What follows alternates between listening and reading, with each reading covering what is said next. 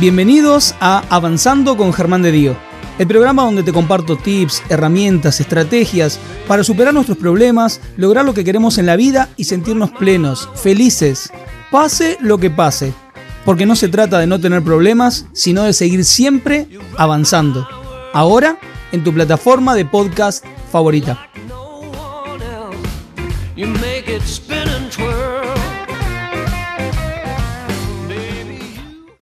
Tema de hoy.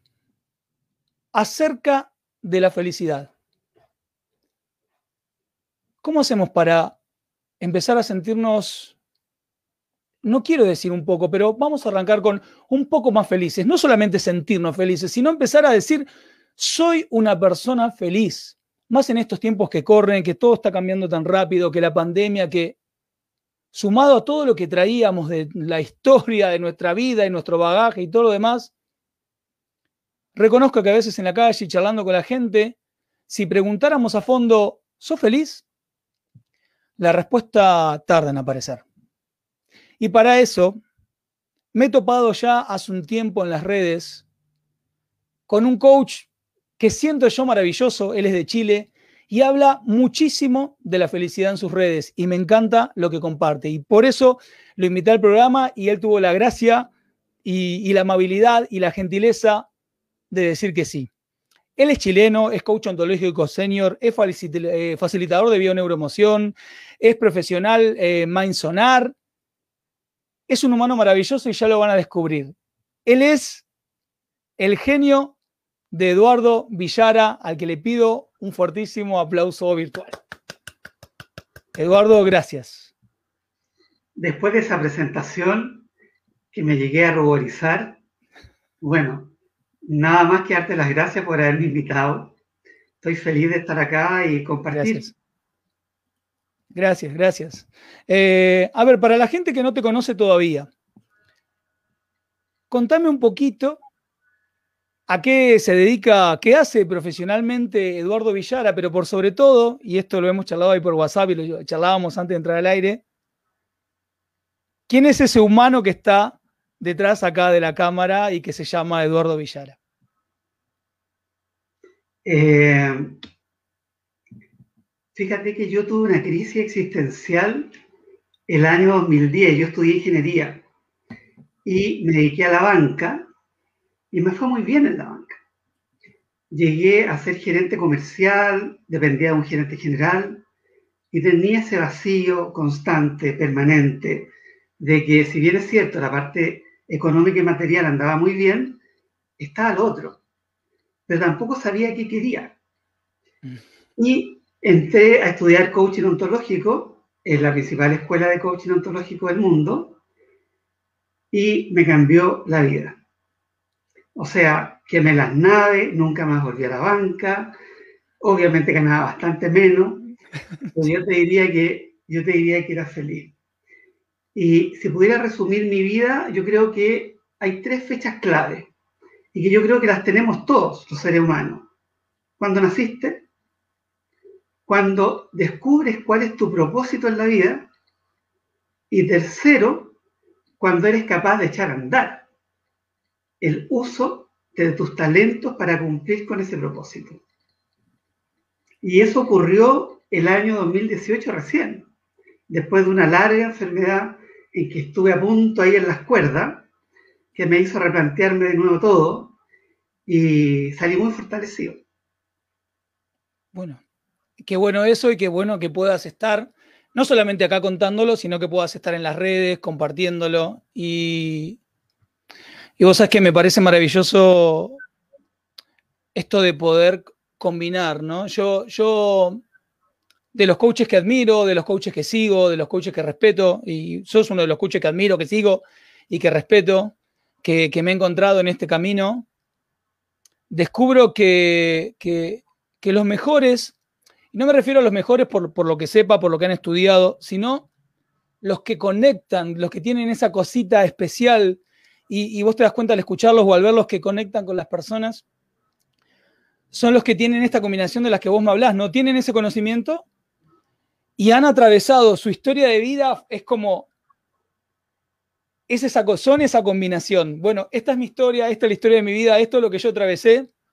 Eh, tuve que aprender estas cuestiones, pude salir adelante de eso y ahora lo estoy compartiendo con todos y eso me parece maravilloso. Sí, la, experiencia en Newfield Network fue interesante porque yo terminé, me certifiqué el año 2010 y me pidieron que siguiera como ayudante y al año siguiente como mentor, formando a futuros coaches.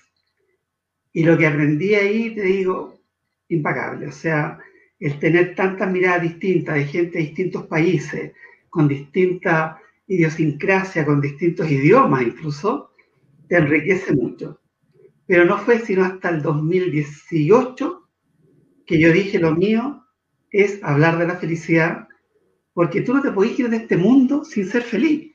Sí, totalmente. Y yo me lo cuestioné. Cuando estuve a punto dije, bueno, pero yo sigo feliz. ¿Qué me faltó? Y dije, wow, que me faltaron cosas. Y la providencia se apiadó de este ser humano y, dijeron, ya, démosle, unos añitos más para ver si consigue ser feliz y además consigue invitar a otro a este viaje que es ser feliz. Bien, voy a aprovechar para, antes de meternos de lleno en la entrevista, en todo lo que queremos compartir, voy a aprovechar para saludar algunas de las personas que se están sumando. Ya está Silvana, Josmi, Mara, Silvina, Mirta, Moni, Elizabeth, Patria, Alejandra, Karina. Eh, ya hay gente de Argentina y de México, por lo menos, ya estoy de Argentina, México y Perú, ya estoy viendo que hay gente conectada. Así que vamos para adelante con esto. Eh, no, no me, digas, no me digas que de Chile no hay nadie. Todavía, sal que yo sepa, te digo porque algunos nombres ya conozco de algunas, que ya se tienen que empezar a sumar, obviamente. Por favor, la gente linda de Chile, que empiece ya a sumarte. Está Isabel, está Celia, está Lucía, que empiecen ya a sumarse aquí. Eh, el otro día compartiste algo maravilloso en las redes, hablando un poquito del programa y de que ibas a estar.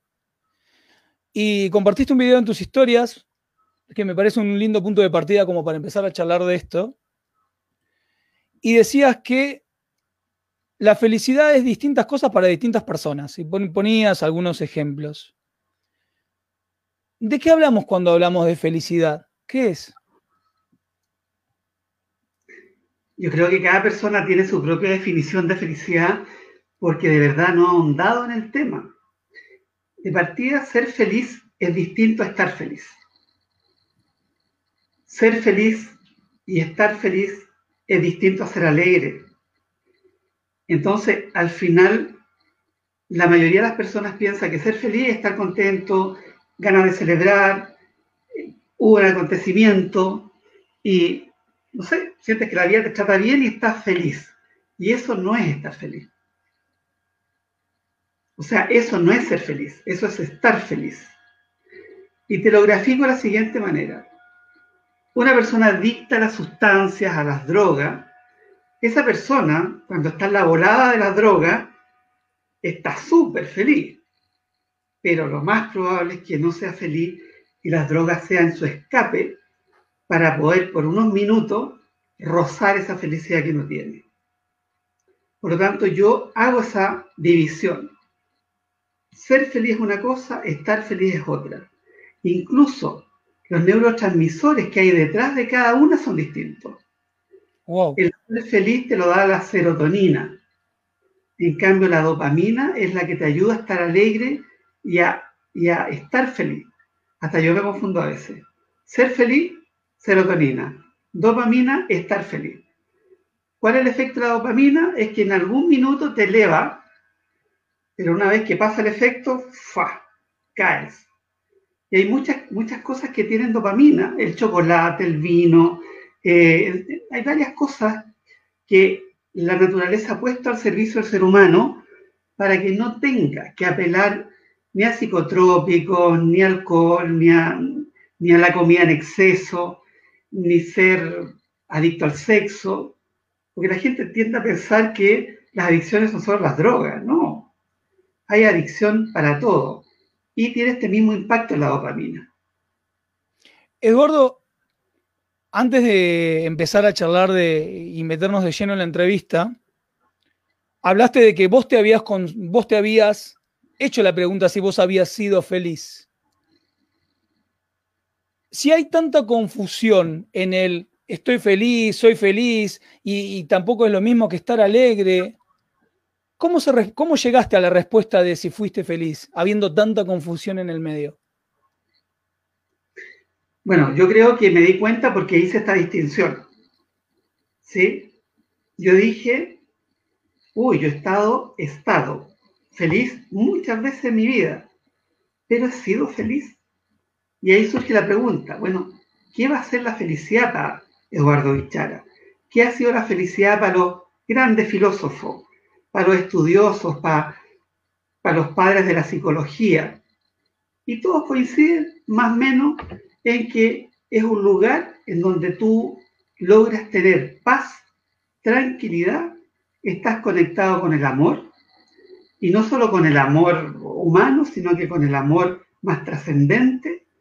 Eh, y lo lindo también que tiene el ser feliz es que se te puede estar cayendo el mundo, la pandemia, terremoto, lo que se te ocurra, y tú no dejas de ser feliz cosa que no ocurre cuando estás feliz. ¿Cómo me doy cuenta entonces con esto que acabas de decir? Que yo, vamos a suponer, estoy atravesando una desgracia personal o un, no sé, perdí el trabajo, se murió alguien que amo, lo que fuera que pasara. Me siento triste, me siento abatido en esa situación. y a la vez poder decir, soy un, soy un tipo feliz, soy una mujer feliz. ¿Cómo, ¿Cómo puedo darme cuenta de que no perdí esa felicidad en el medio de este dolor que siento? Primero, el tiempo te va a decir que no la perdiste. Y segundo, hay un tema mucho más profundo, que es, tocaste el mundo emocional, la tristeza, y todas las emociones vienen a regalarnos algo y ayudarnos para alcanzar este ser feliz. Ahora, claro que hay momentos difíciles, pero cuando tú tienes la convicción de que todo lo que te pasa es para tu bien, es muy difícil que te desconectes de la felicidad. Porque, por ejemplo, yo, voy a hablar de mí, yo era muy arrogante. Yo creía que yo sabía lo que era bueno para mí. Y nadie sabe lo que es bueno para él. Nadie. Tal cual. Ni siquiera tu mejor amigo, ni siquiera el curita de la parroquia, ni siquiera tu coach, ni siquiera tu psicólogo, porque ellos van a poner su propio plano mental, su propia escala valórica, su propio sistema de creencia, y de acuerdo a eso te van a decir algo, pero que no te sirve, porque ellos son ellos y tú eres tú. Em, quiero decirle algo a la audiencia ustedes se están dando cuenta que en los 10 minutos, un poquito menos de 15 minutos, que en realidad, porque entre la introducción y todo que, duró, que está durando esta charla, Eduardo acaba de tirar oro en polvo, como digo siempre, ¿no? A ver, tiraste conceptos muy fuertes. Eh, no es lo mismo ser feliz que estar feliz, no es lo mismo ser y estar feliz que estar alegre. Y esto que estás compartiendo de que yo puedo inclusive estar atravesando esta situación Em, triste, em, estábamos hablando del mundo emocional, y que aún así, si yo sé que es por mi bien o para mi bien, no, no recuerdo cómo fue exacto que lo dijiste, eso me va a permitir seguir siendo feliz. Si yo estoy convencido de que hay un plan divino para tu vida y que ese plan, y, sácalo de la religión, eso no tiene que ver con religión, tiene que ver con la vida espiritual.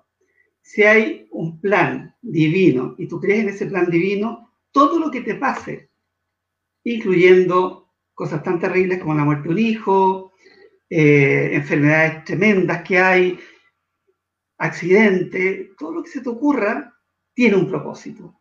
Todo. Las guerras tienen un propósito. los problemas en la Argentina tienen un propósito. Eh, Israel con Palestina, tiene todo tiene un propósito. Y cuando tú vives la vida desde ese lugar, pero convencido de que eso es así, eh, es más fácil vivir en felicidad. Hablaste hoy, antes de empezar a charlar, de, de esa crisis personal, de esa enfermedad que por poco te hace pasar del otro lado. ¿Costó en ese momento de tu vida no solamente entender esto que vos me estás compartiendo, sino sentirlo plenamente, hacerlo carne para poder vivir desde ese lugar? Yo hasta ese minuto, yo, al igual que la mayoría, entre felicidad, alegría, me movía igual que todos. A mí, para lo que me sirvió la enfermedad, por lo cual yo agradezco todos los días haber pasado por eso, es que me permitió ver la vida de otro ángulo. O sea, yo diría que el Eduardo Bichara de antes, eh, mm, suena un poco raro esto que te voy a decir, pero eh, no tenía la profundidad que tengo hoy día. Y puede sonar arrogante, pero, pero de verdad a veces la vida, a veces la vida te obliga a vivir cosas tan fuertes para despertarte, porque el mundo te invita a un sueño. Vivimos en un sueño.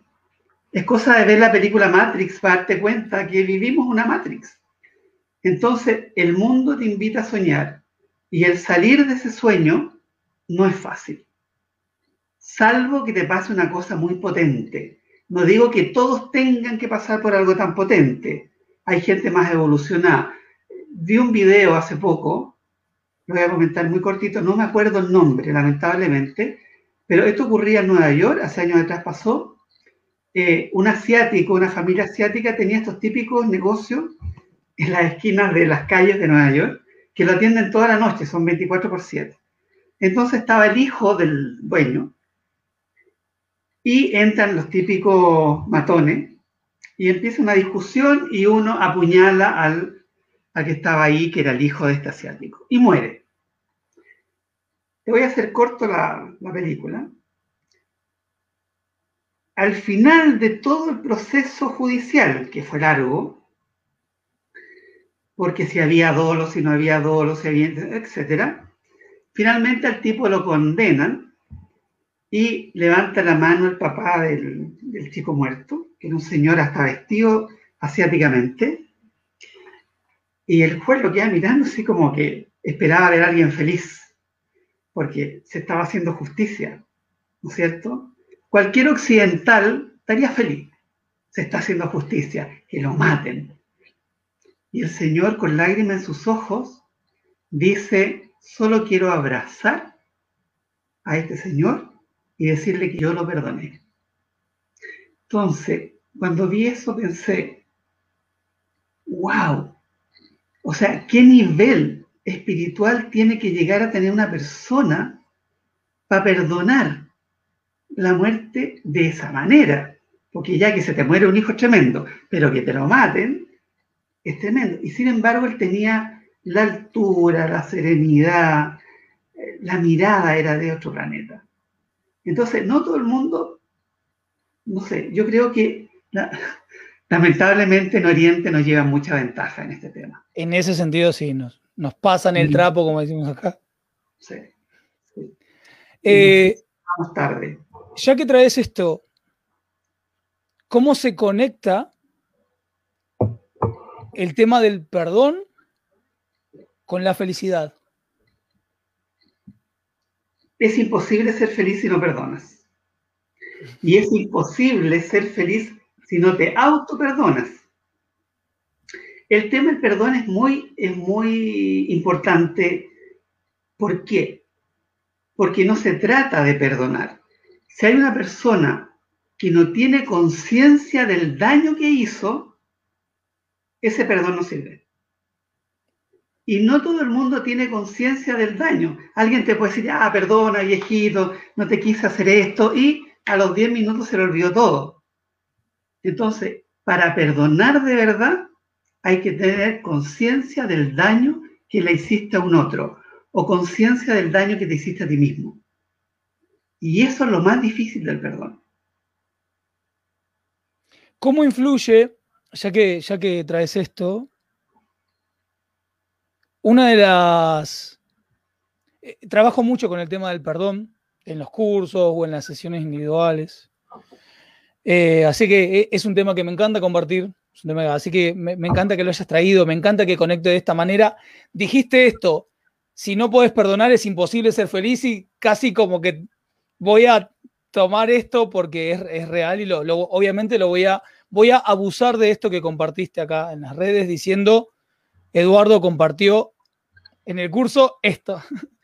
Pero hay algo, Pero, hay algo que me faltó, a que puedo estar feliz, pero no ser feliz. O sea, yo puedo perdonar y estar feliz con ese perdón, digamos, vacío. Pero, o si no perdono. O sea, yo puedo no perdonar y estar feliz, tener momentos de felicidad. Pero ser feliz de la forma en que lo estamos mirando acá es imposible. Es imposible. Es como que tú me dijeras, oye, una persona que no es agradecida, ¿puede ser feliz? Tampoco. La gratitud es básica a la hora de poder alcanzar la felicidad.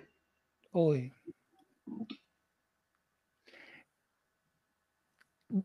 Estás, a ver, Eduardo, yo te, yo, te, quiero poner, ya que hablabas de, hoy hablabas de la dimensión del daño y todo lo demás, yo te, te voy a compartir otra cosa. No tenés idea de la dimensión positivamente hermosa que estás dando con todo lo que estás compartiendo acá. No se puede ser feliz y no se puede perdonar.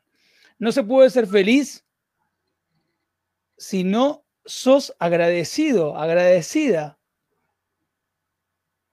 Que, a- ver, es, es maravilloso esto. ¿Cómo hago? Eh, Me traigo una pregunta para hacerte. Hemos charlado en programas específicos con respecto a la gratitud. Eh,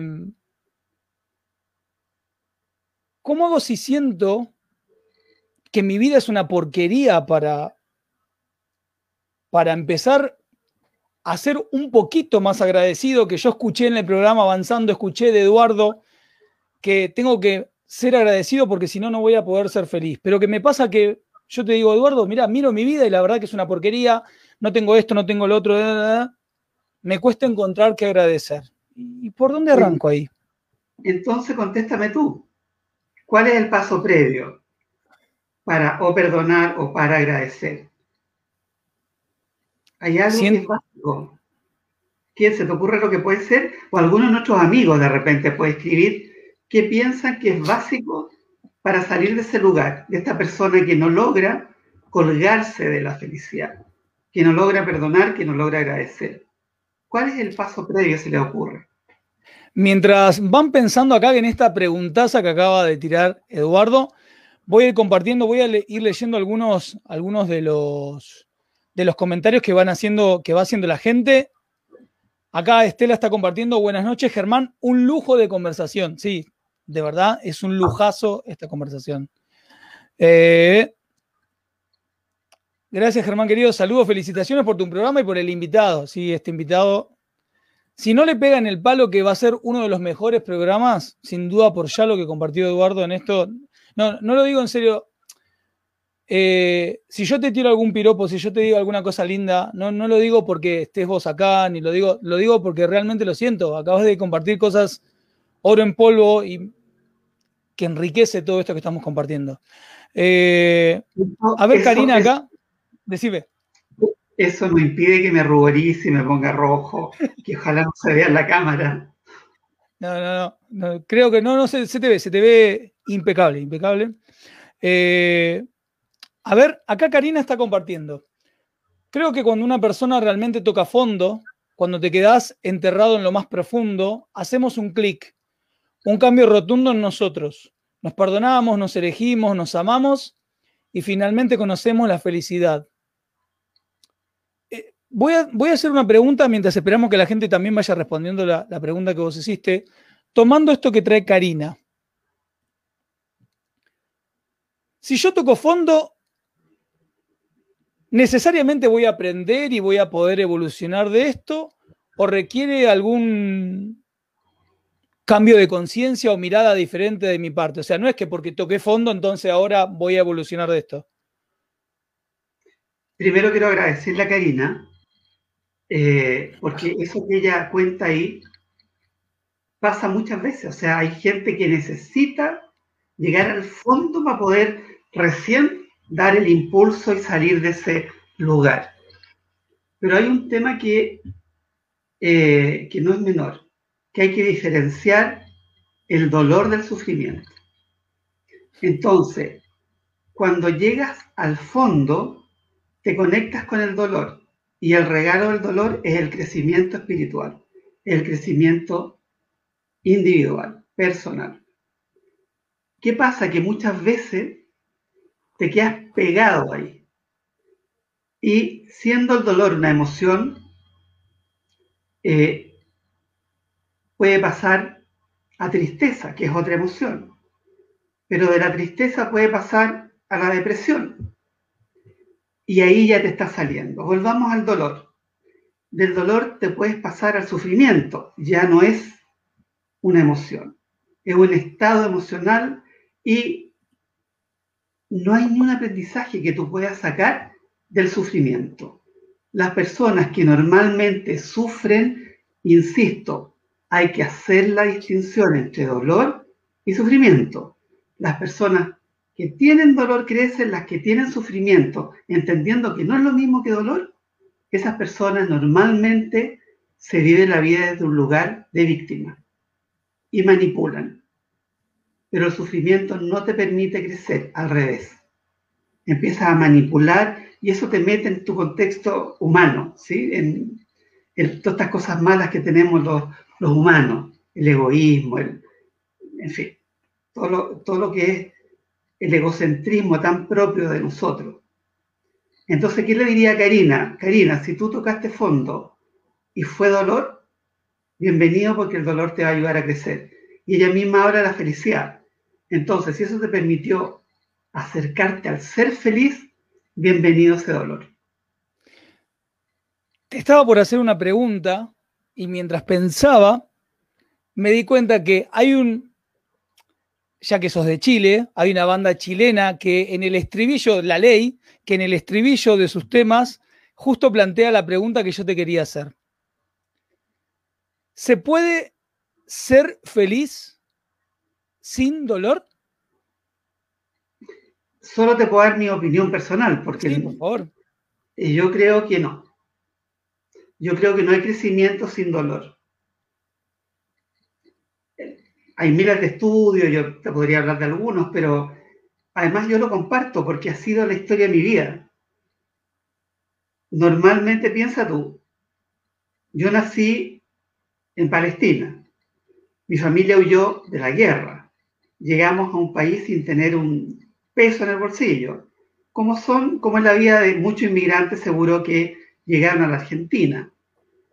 O sea, una niñez pobre, una situación súper complicada, y ahí hubo dolor. Entonces, yo te diría que mi familia, desde que llegamos a Chile, eh, fue creciendo, creciendo, creciendo, unos más que otros. Porque bueno, esta cuestión no es igual, no es igualitaria. ¿ah?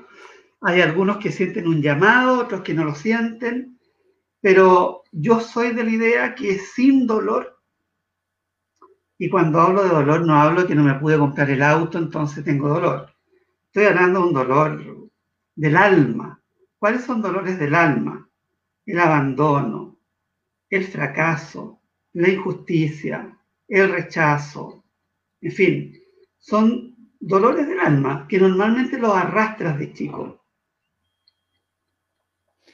Eduardo, el, grupo, bueno, te comenté, el grupo se llama La Ley y justo en su estribillo dice, sin dolor no puede ser feliz. Y es por eso, cuando quise preguntártelo, este, automáticamente me vino esa, esa banda que, me gusta y fíjate cómo lo estaban planteando esto.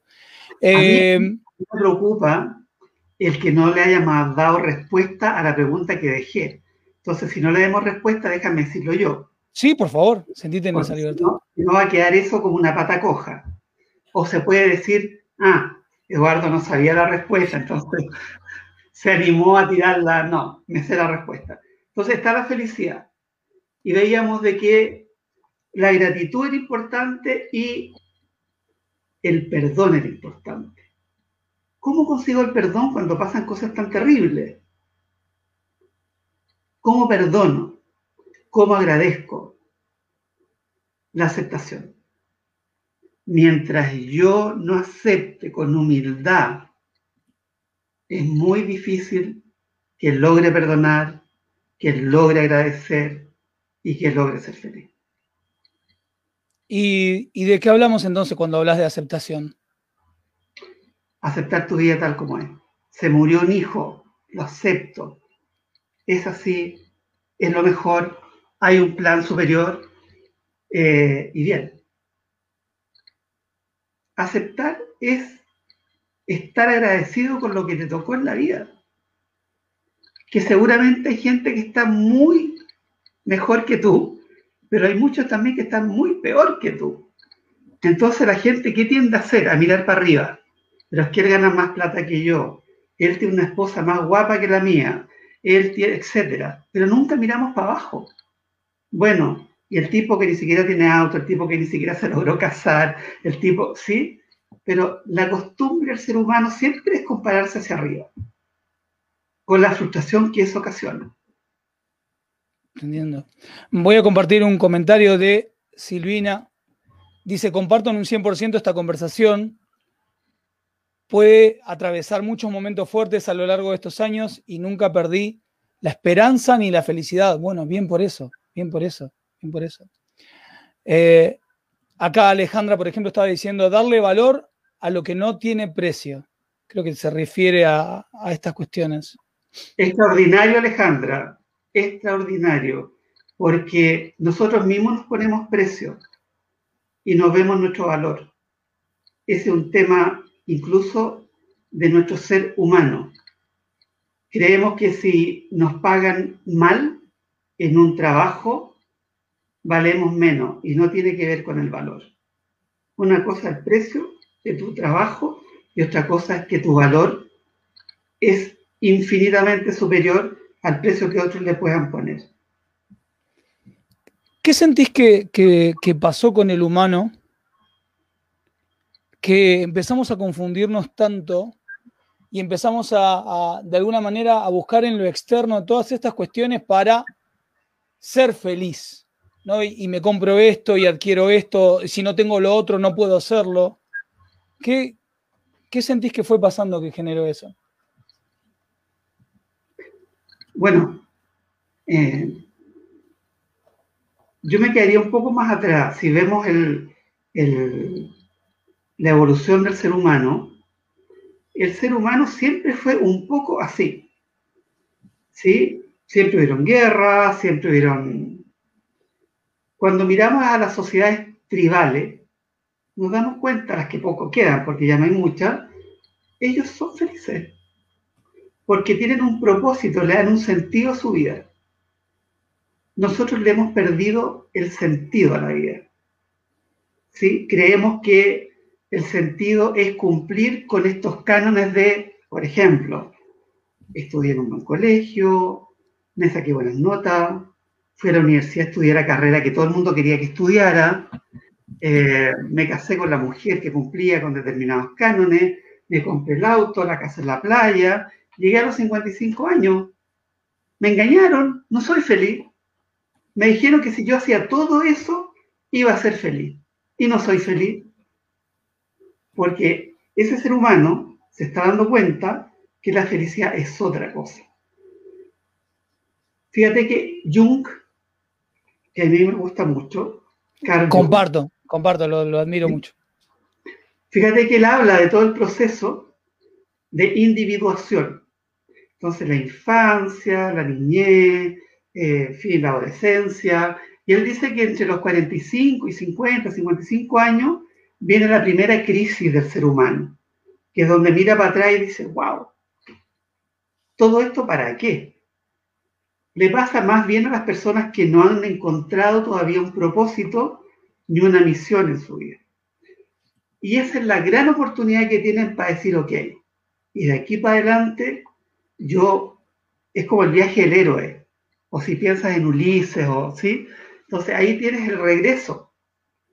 Y todo, en todo ese regreso lo que vas recuperando fue todo lo que perdiste al llegar al mundo. Porque cuando llegas al mundo, llega tu self, llegas puro, inocente, sin ninguna máscara, y en la medida que te empiezan a domesticar, socializar, empiezas a perder tu esencia. A tal punto que te pierdes en el camino. O sea, la máscara pasa a ser tu yo, pierdes tu identidad. Te identificas más con la máscara. Hasta que felizmente llegamos a esta crisis en donde la gente tiende a, no todos, pero en general mucha gente, a decir, hago el camino de vuelta, recupero mi autenticidad, recupero mi quién soy yo, y cuando llego a las puertas de la muerte, vuelvo a reencontrarme con el self con el, con el sí mismo. Eduardo, para ir cerrando este programa, si yo soy una persona que en este momento siente que escuchándote, que no soy feliz, ¿por dónde puedo arrancar? Mira, yo miraría qué cosas no he perdonado, ¿sí? Haría una lista, si voy a ser muy gráfico, haz una lista de todas las cosas que no has perdonado. Haz una cosa de todas las cosas, mira, yo lo hago hasta el día de hoy, yo tengo una libreta, todas las noches yo me acuesto, agarro mi libreta y escribo las tres cosas más importantes por las que tengo que agradecer por ese día que termina. Y hay días que le agradezco a Dios por el sol que me iluminó, hay días que agradezco porque me pude comprar algo que quería, hay días que agradezco, sé, porque sanó a alguien que quiero y que estaba enfermo todos los días. Y te empieza, te empieza a pasar algo que te empieza a conectar con la gratitud, porque empiezan a haber cambios en tu vida. Sí, totalmente. Y aunque pidas perdón sin, sin tener conciencia total del daño, igual sirve, porque acuérdate que la palabra es pensamiento hablado. Entonces, si tú dices yo te perdono, igual algo pasa aquí. Eduardo, sabes que mm, tu presencia es muy oportuna en este programa por varias, por, por varias razones, porque estás hablando estás hablando de la felicidad, estás hablando del perdón, estás hablando de la gratitud y estás hablando por sobre todas las cosas de la aceptación. Y yo quiero agradecerte enormemente que estés hablando de esto y que estés hablando hoy. Acá en este programa hay gente que, que sigue el programa y gente que sabe de una situación personal, que estoy atravesando y mientras estábamos en el programa, mientras estábamos charlando de todas estas cosas,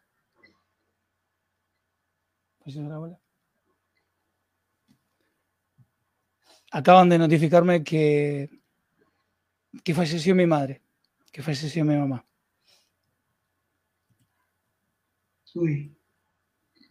Así que te agradezco, te agradezco. ¿Cómo? Me, permites hacer algo con toda la gente que te está escuchando? Sí. Por favor. Yo quiero invitar a toda la gente que está acá a que pongan las manos, como los budistas, como los cristianos, y por un minuto, puede ser medio minuto, pidamos porque el viaje de la mamá de este hombre sea exitoso. Esa vuelta a casa que significa el morir para recuperar el lugar que dejó, sea rodeada de ángeles y de santos y que sea una bienvenida gloriosa en el cielo. Y también pedir por ti. Gracias. y por tu familia. Gracias. Gracias, gracias, gracias. Eduardo querido, gracias por haber estado acá hoy más que nunca. Y nada es casual. Nada, lo sé. Nada, nada. La verdad me hubiera encantado despedir a Eduardo diferente. Está ahí con él, está ahí conectado detrás de cámara. Chicos, obviamente tengo que cortar. Gracias. Gracias. Sigamos avanzando. Ma, te amo con todo mi corazón, mi mente y mi alma. Nos vemos.